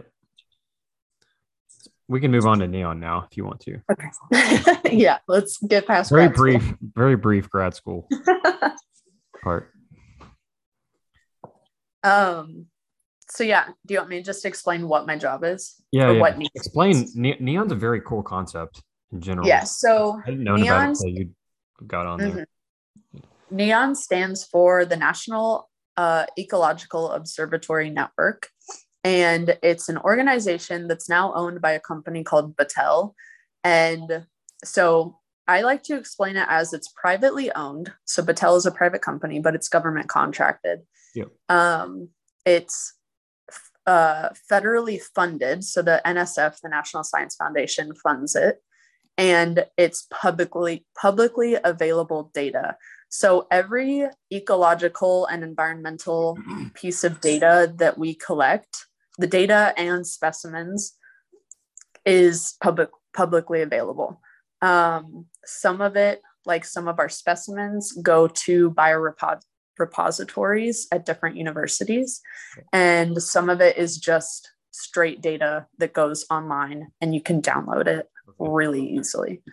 Um, the whole point of the program is to be 30 years to start, and then hopefully they will get, you know, refunded and whatnot and it keep going. But a 30 year program and a huge thing that you can do with this information. There's funding for 30 there's funding for 30 years right now. Yeah. Wow, that's yeah. So this is a it's long incredible long-term data yeah. collection effort. And uh it goes over the entire US plus Alaska, Hawaii, Puerto Rico. It's crazy. So it's there's I think 20 domains um and each domain takes up about anywhere from one to three states um, with different sites in each. And um, most of the major biomes are covered, I guess. Yeah, I think they're trying to go for like the dominant ecosystems. Yeah, yeah. Like, so you want a domain in like Appalachia, you want a domain in like Texas is a domain in itself, probably. Yeah. a domain in like yeah. the Rockies, a domain in like the uh the tundra, the Great Plains, the tundra. Yeah. Okay. Yeah. That's the gist of it. Mm-hmm. And like temperate rainforest and yeah, yeah, yeah. you know the northwest and stuff like that pacific northwest um so uh the third with the 30 years so long term and over a wide range of ecosystems you can really see how the climate is affecting the environment yeah and we take so many i made like a little list of all of our different protocols i can't even go through all the protocols but i'm gonna summarize them mm, yeah. because there's so many things that neon studies yeah. so last year i was on the fauna team and the fauna team studies beetles small mammals mosquitoes and ticks there's also a separate bird team and this year, I'm kind of equally on fauna and flora. And flora looks at, there's like six different protocols that look at biomass. And you look at from like mm. sapling stage through to growing stage to mature to the size to the canopy to dead logs on the ground. Like this week, I'm going to measure logs. That's and that's really cool. that's it. I like biomass yeah. studies in general. I feel like that they're explains so much about an so interesting. biomass. Yeah, they're like if you look at each one individually, you're like, why are we doing this again? But then when you see the whole like picture of what's happening in a forest over time, or in any, they do biomass studies and prairies and stuff, um, and deserts. So, but Flora also goes over phenology. I'm doing that tomorrow in the Smokies. Um, diversity. I'm doing that this summer and soils. Diversity will be a lot of fun. That's my favorite you. Learn right? so much about your local yeah. biodiversity. you know. Yeah, there's certain plots that we have in the Smokies. I was making, I've been making species lists for the past couple weeks, and some of the plots have over a hundred species. And these plots, okay, I guess nobody has like a an idea of how big they are. I think each plot is 20 meters by 20 meters. Okay. I think. I could be wrong, but that's about how big it is. A lot of species Um, for such a yeah packed into one little but then up in the um the what is it called the higher elevation uh areas in the smokies some of the plots only have like seven species of plants Oh wow, yeah. which is it's a crazy difference just like from the Elevation. mid or bottom of the mountain to the top. Yeah. Um, but then they also there's also aquatics teams, and we have huge towers in each of our sites in each domain that are specifically neon towers that rise like a certain number of meters above the canopy level. So the Smokies Tower is like I don't want to give a wrong number, but it's many dozens of meters tall. Let's just say that. Like, think many dozens and then add some. Mhm. It's just really tall. Okay. And um, there's a bunch of different environmental instruments up at the top that Abiotics, collect collecting abiotics. Yeah. wind and rain and humidity and sun direction and uh, literally everything you could possibly do. So, It's a lot. a lot going on. I feel like if if you ever so a lot of people they don't want to uh like there you can be a generalist biologist or you can be very specific hmm this is My- preparing you to be to really be well rounded as a biologist Yes, naturalist Exactly. My job title this year is generalist. okay that's good i feel like that's Yeah. a good thing unless Yeah. you're like pursuing academia and you're, you're going to study like one plant or one plant community i feel like just being a well-rounded biologist and naturalist is Mm-hmm. so valuable That's what I really, yeah, that's kind of my goal is to just continue to learn and Yeah. and be as well rounded and all knowing as I possibly can be. like I've never heard of another uh job where you get to do that much different stuff. I know it's so unique. And I feel like it's because of like the ability to be funded and the goal of just understanding what's happening in our environment. And the, So you need to know everything. the really cool part about it is you get to do it in your own backyard. Yes, and that's so so specifically for me, my domain is called the um, Appalachian Mountains and Cumberland Plateau. Uh, do you know that climbing area that I go Yeah. to a lot? That is in the Cumberland Plateau or up on the Cumberland Plateau, I guess. And we don't actually have a site up there. So it's a little misleading and it kind of annoys me. Our site is at the bottom, like in the valley below the Cumberland Plateau Okay. but the plant communities are completely different. Hmm. It's like your typical valley, like oak hardwood forest, Yeah. compared to the Cumberland Plateau, is going to be a little bit more similar to the Smoky Mountains. Okay. So we have the site at the in the valley of the Cumberland Plateau. We have a site in the Smoky Mountains, and we have a site up in southwestern Virginia that's also a part of the Appalachian Mountains Okay. but it's surprisingly very different. There's like six foot tall cinnamon fern fields in a forest. Oh my god. It's magical. it is so cool. You could get lost. It's so different. While we're talking about Tennessee and and I think the Cumberland Plateau is the right geologic area. What do you make of this um stoppage of the prairie restoration out there? Oh, that's up on the Cumberland Okay, Plateau. right. Yeah. Okay, yeah. So tomorrow there's actually I tried to get my coworkers to do it with me and a couple were interested but um, we're all just so busy with work. There's a meeting that's happening in a town that's not far from here and it's essentially just like a meeting so everybody can have a voice and and say whether they're on the side of um, not wanting to cut down trees to restore native grasslands Yeah. or whether they're siding with the TWRA as the Tennessee Wildlife Resources Agency Okay. in wanting to cut down some trees that weren't naturally there before we clear cut everything and then just let it regrow. Yeah. Um, so essentially, part of the Cumberland Plateau was these oak savannas that are pretty common out by you in Texas. Right. Um, they're not as common here, but I think they used to be. A lot of the same But- species, like blackjack We oak. get we get post oak, we get blackjack oak, the um, grass is like uh, blue stems and we get little blue stem, big blue stem. We really have. It's all like uh, basically the same exact as a, post. it's so similar to Texas. It's Texas. really weird. That's cool. And like East Tex far East Texas is very similar to the Smoky Mountains plant communities and And even animal communities. magnolias and yeah, Yeah. And all of the spring ephemeral flowers and trillium. it's so similar. hmm Mayapple. Have Have you seen areas? Have you now that you've learned more about the history of the savannas? Have you noticed areas that are forested now, but you're noticing like remnant blackjack oaks that you know tell you what it was before? Mm, I haven't gotten that good at identifying it on my own without being told beforehand and then understanding. But there is one area that's in the town where our office is. And it's just, I eyeballed it for so long before I asked about it to my botanist. And um, it's just this teeny tiny little park next to a um, middle school.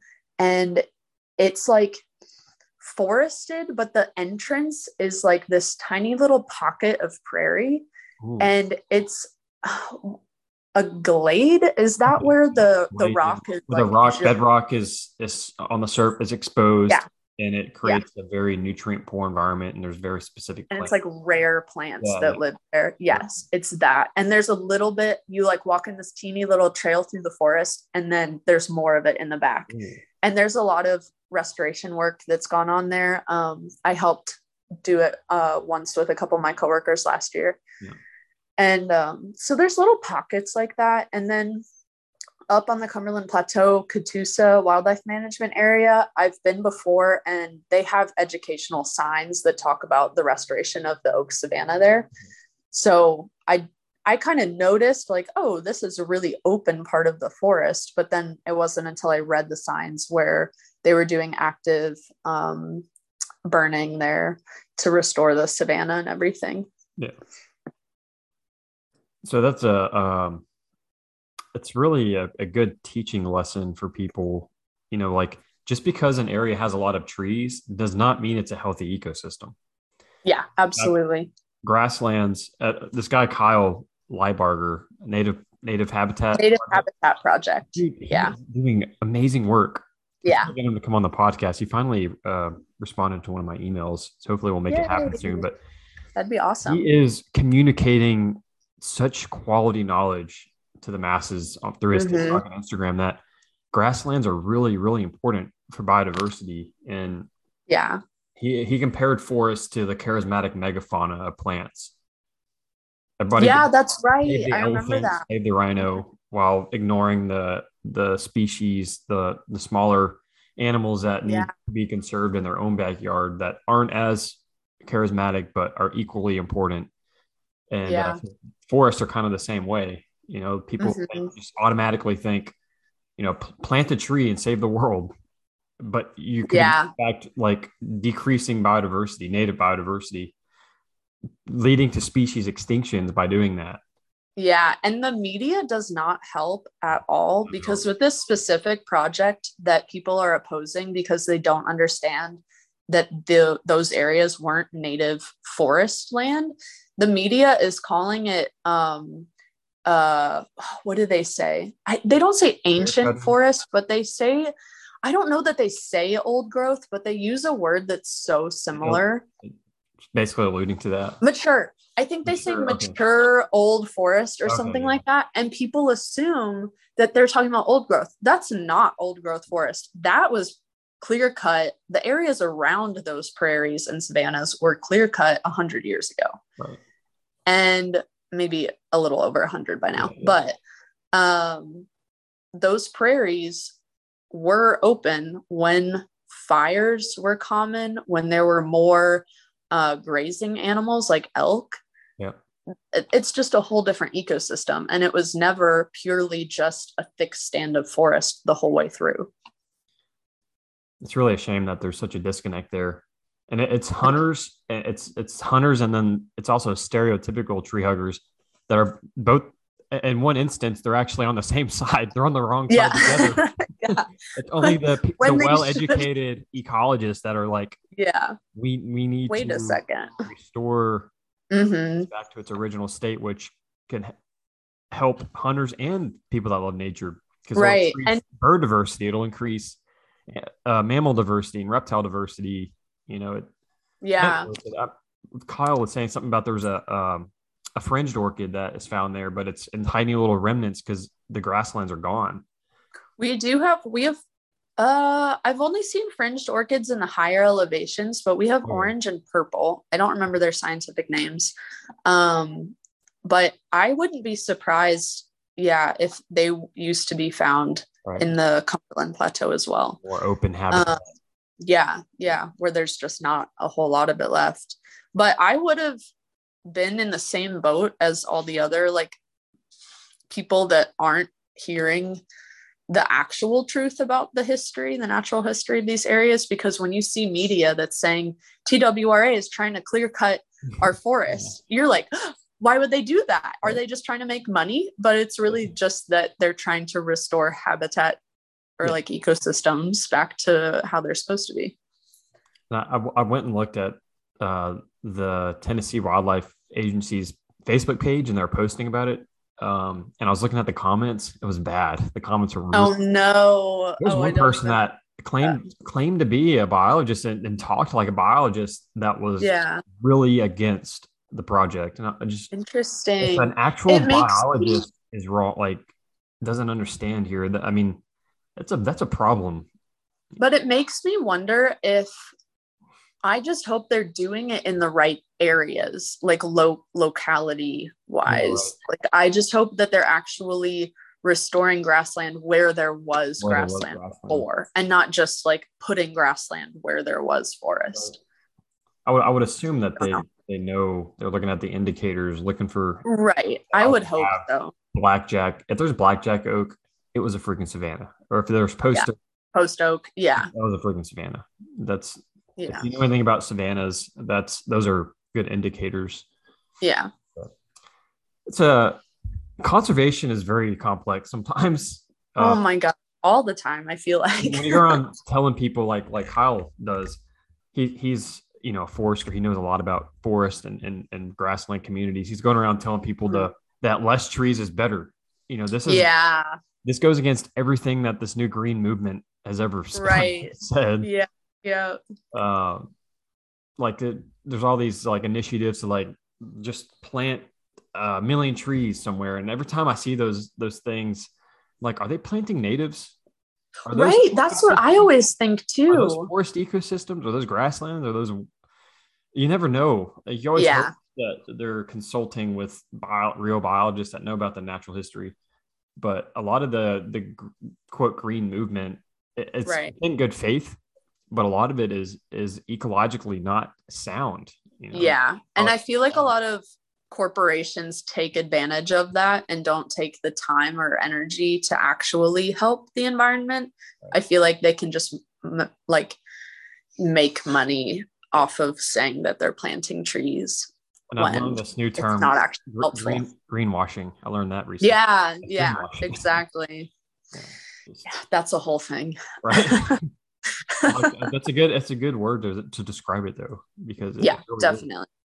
um just it looks good you know it looks good for the company to say they planted Mhm. all these trees even if it didn't benefit a single Yeah. native species Right.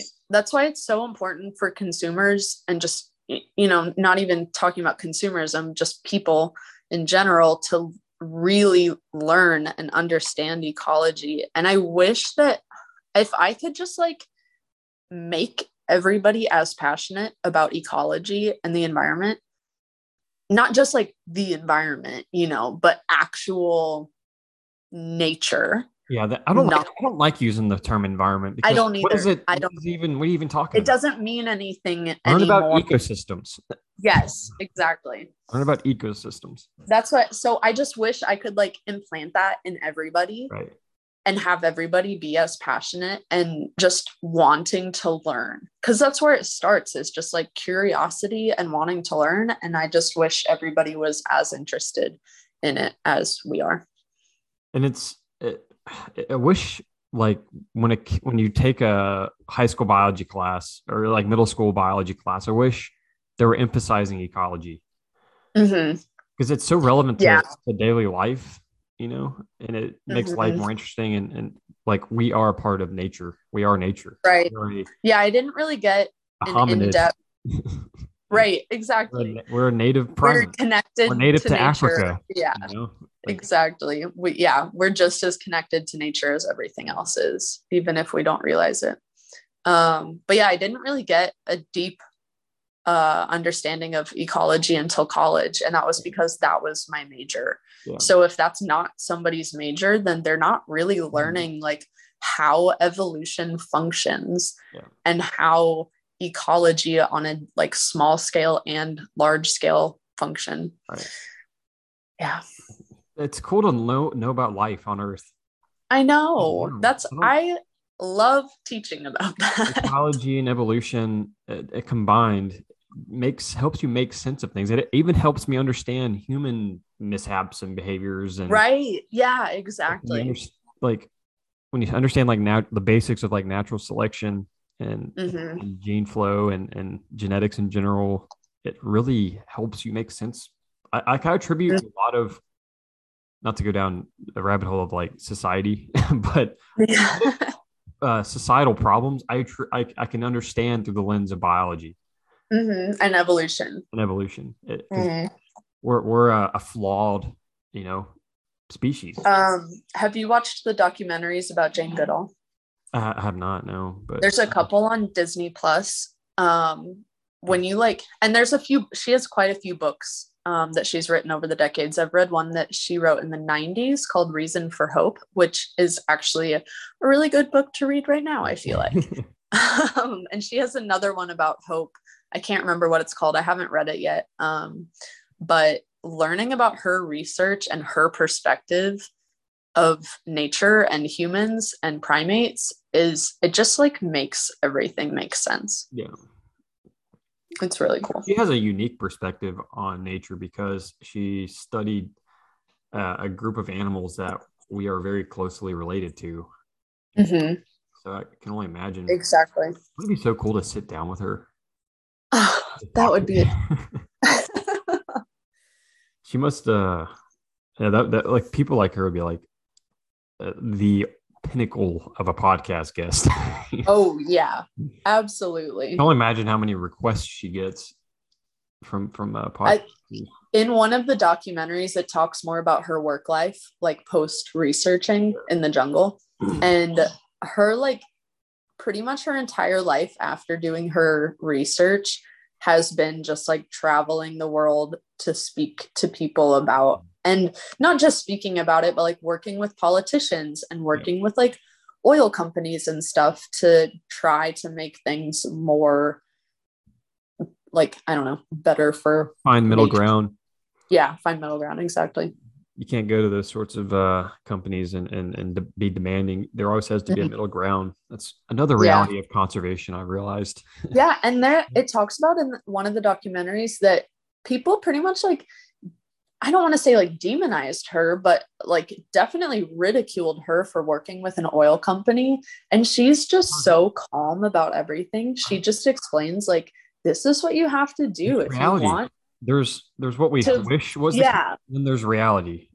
There's what's actually happening in society. yeah And that's the fact is That's- we all rely on oil. Like we would not be having this conversation without oil. You know, Mhm.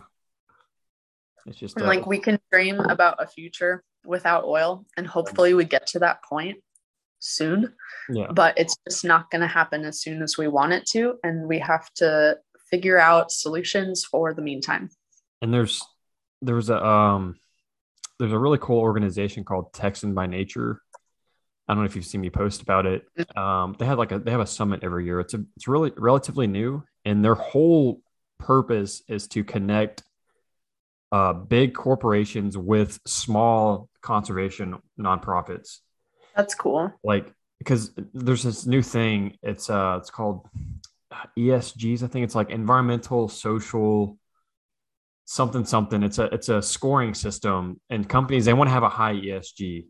Oh, they- okay, yeah. by putting by uh funding these conservation movements and conservation initiatives and organizations it increases their esg score i Mhm. think it's esg but anyway so texans by nature works as like the liaison between the two like connecting Okay. you know big corporations with small conservation groups and during that summit they had like bp uh, representative from bp oil I was gonna Uh, say in Texas, oil would be a huge like one. this guy yeah. goes up there and he he actually seemed genuinely it's all it's all probably just a show for something like that but I'm sure there's cool to see there are environmental people that do work for those companies. there are there are Uh, but it was just neat to see the the the two like oil and gas and conservation in the same room having these conversations talking. Yeah. and and the oil and gas companies they have tons of money to put towards grassland restoration and you know it, wetlands and all this stuff so it's um that that was really cool to see it it gives some hope for the future Yeah. um, yeah. and there were other like in that meeting there was uh someone that talked about like solar and not renewable energy and someone in the audience from like a grassland uh uh nonprofit restoration nonprofit they, they mentioned they were like well if we're going to do solar panels i'm going off on a tangent here but That's if we're going to do solar panels you know we need to put them in areas that aren't ecologically significant you know right. stuff, stuff like that like there, Yeah. there's a good movement. I think there's momentum right now in the right direction for Yeah. resources. Um, even with you know our current energy systems, which are less than ideal in many aspects, um, but utilizing them as we have them now is good. I think I don't. There's there's just some sort of uh, like people think it's a bad thing if you're taking money from oil and gas to fund conservation, like it's blood money or something. That's just ridiculous. Right. Not rational thinking at all No, it's not. as much biodiversity as possible with what resources like- we have available. Yeah, that thinking is wanting to be leaning towards progress, but in reality, yeah. It's- that is what progress will look like in our current society. It's it's more of a symbolic thing rather than like real time like we need money to restore this grassland. The only fund fundraising we can get is from oil and gas. But we're not going to take the Right. money. you know, Like take the money if you can take, take, the freaking money. Yeah, absolutely. Anyway, that that's that's an interesting conversation. Yeah. Um, how, how you know there's there's there are different things happening in the conservation world that are good. Mhm. So, but we, did we finish Neon? Um, We yeah, pretty off when we were talking much. Neon. You could do a whole podcast on On Neon, Neon. but I think I did a good. You're enjoying it though. You're enjoying it overall. Oh yeah, I love it. Yeah, absolutely. Yeah, I'm definitely going to be here for a few years at least. You learned a lot in undergrad, grad school, but Mhm. Neon, that's like totally immersive. Yeah. Like Yeah, everything you can I'm- imagine field work wise, you're doing it. I'm learning new things. I'm not kidding. Probably every single day. How was the like? Y'all spent a lot of time in a lab. Oh, yeah. So we data. it's it's pretty much what like we learn in orientation is that it's about 70% field work 30% lab work that's a good. and it's a perfect ratio because as somebody who loves field work and i think most field work ecologists will understand this is you can't do it every single day it's just it burns you out you need like a relaxing friday in the lab listening to a podcast Oh, yeah. just sorting through beetle bycatch or making species list for the diversity Yeah. protocol. I don't know. The yeah, it's a perfect proportion, I think, especially for when it's a really bad weather day and you're in the lab like all cozied up Oh yeah. with, with your phones in and you're like, this is so perfect. I'm so glad I'm in the lab. I never thought I would say, but I I I have been appreciating my time at at a computer just doing Mhm. data. stuff, data man. I Data love working with data. Yeah, I Never thought I would say that because I, for I- I've always been so field oriented. I yeah, you know this about me. Like I would have to go to you Yeah. to like get through like some of my basic pop dynamics classes and like just Right. math and shit. I'm just never. well, when it's all, I don't like that either. um, When it's all on the computer, it gets really tiring. You need a good balance. now, uh, like especially during the heat of the summer, the field work gets old fast. it gets it's hot. Yeah. and I With the just yeah, sitting in the office. and in the Smokies, we are like trekking through rhododendron on steep slopes in the mud. Tomorrow, I'm doing phenology. Our phenology loop is not on a trail; it's just in the woods on a enormously steep slope, and it's going. It's been raining, so it's our muddiest loop that we have, our muddiest little like transector plot that we go through, and it's gonna be interesting. Good luck with that. Thank you. I don't know what that's this week. yeah. So tomorrow is phenology, and then the rest of the week I will be doing the protocol is called coarse downed wood, but we're looking at what is technically called coarse woody debris, and that's the measuring logs. Okay. Mhm. That's a that's a um that's something we look at with streams at my job. Of course, what Oh, do really? in streams? Oh, okay. I think the aquatic team. we're doing stream assessments. That goes into the assessment is the percent of coarse woody debris in stream. You know, you could look into eventually if you want to work for Neon doing the aquatics team for Neon because they do a Uh-huh. lot of some stuff. Yeah, that's that'd be interesting.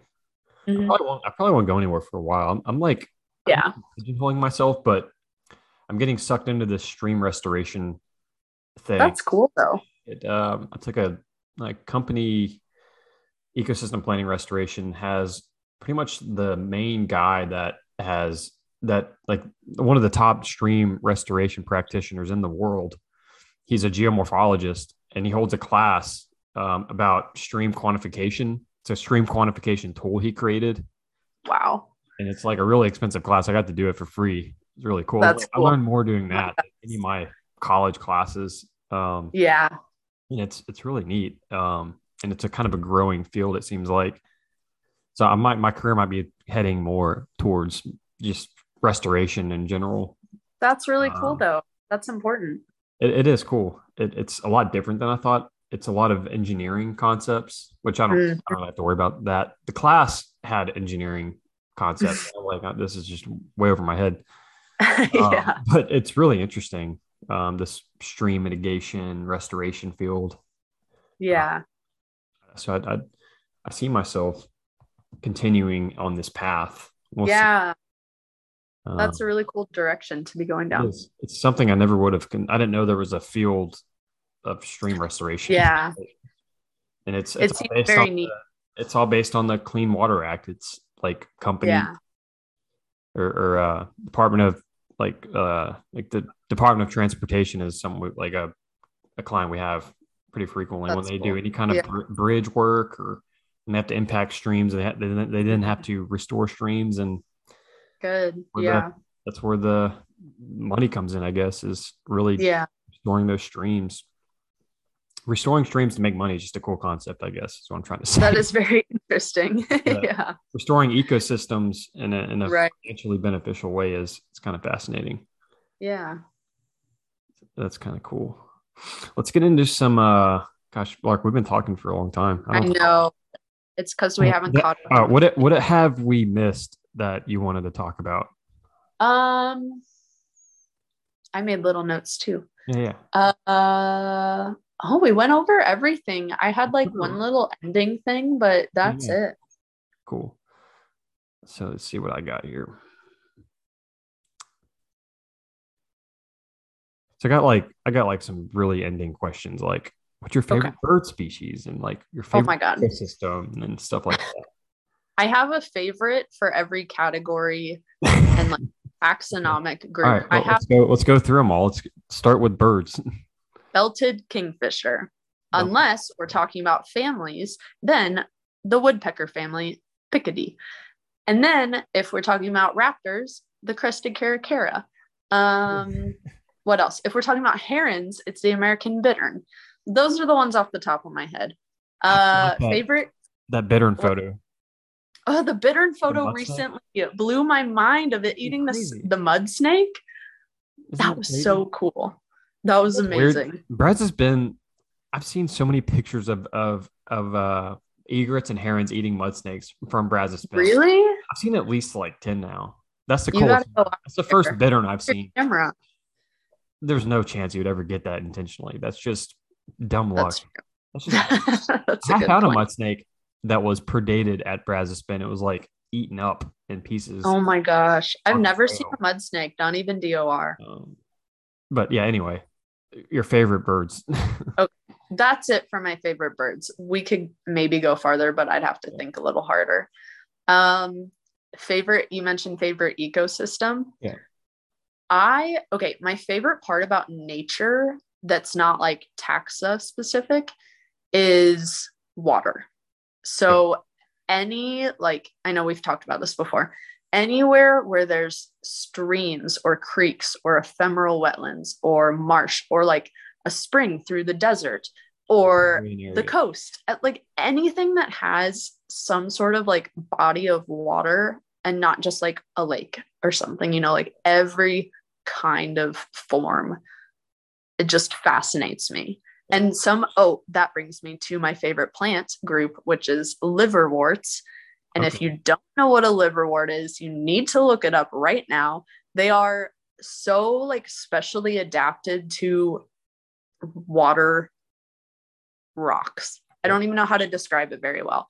But anywhere where there's like a wet seepage going over like a limestone or a sandstone, like crevice or cliffside, or just like rock jutting out, and you're in a forest where it stays damp and humid, there's probably liverworts growing there. And they're really cool And and super primitive, very primitive. Yes, so like evolutionarily primitive. They're older than mosses. They're just incredible. I love liverworts so much. yeah. Um, those are all my favorites that I can think of right now. Awesome. Do you have any public service announcements? Yes, I do Encourage- actually. Encouraging remarks to end on here. Positive, encouraging remarks. Yeah. So I was thinking about this because I knew you were going to ask it. Right.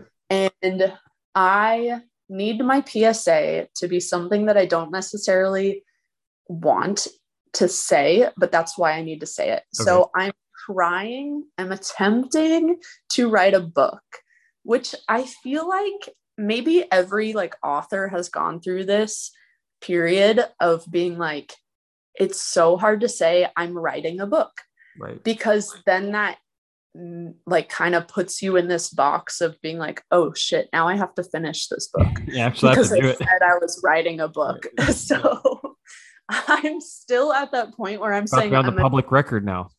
Yeah i know that's why i'm forcing myself to say it right, so good. that good. i will I see what you're doing I see what you're doing. Yeah. So my book is, I want to, let's put parentheses, hopefully, going to be, it's nonfiction and it's going to be about like my perspective of the earth, but in order to, I guess, motivate people to rethink their perspective about the earth and about our role as humans, as a species in it, how we interact with the earth, how ecology works, Yeah. and just little things like that. That, well, I guess those are big things, Right. but then also littler things like micro ecosystems within a rotting log and like the little world that's mm. within a clump of moss and things like that like the changing seasons and mm-hmm. stuff like that just to like get you rethinking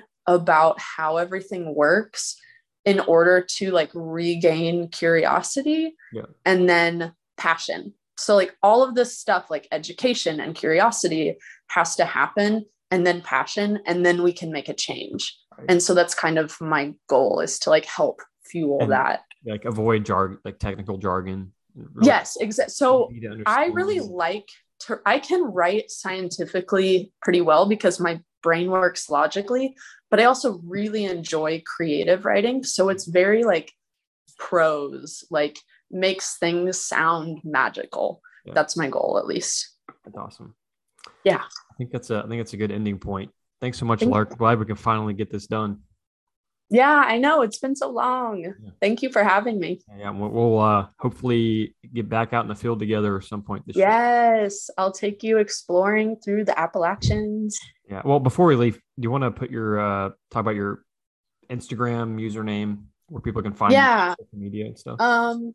So my name is Lark Heston, and I'm the only Lark Heston ever. So it's not hard to find me. But my actual handle is uh, let's see, I changed it last year. I think it's Lark underscore like the bird. Okay. I liked your yeah. name before. Lark Lark the bird. Lark the bird. Wasn't that I just before?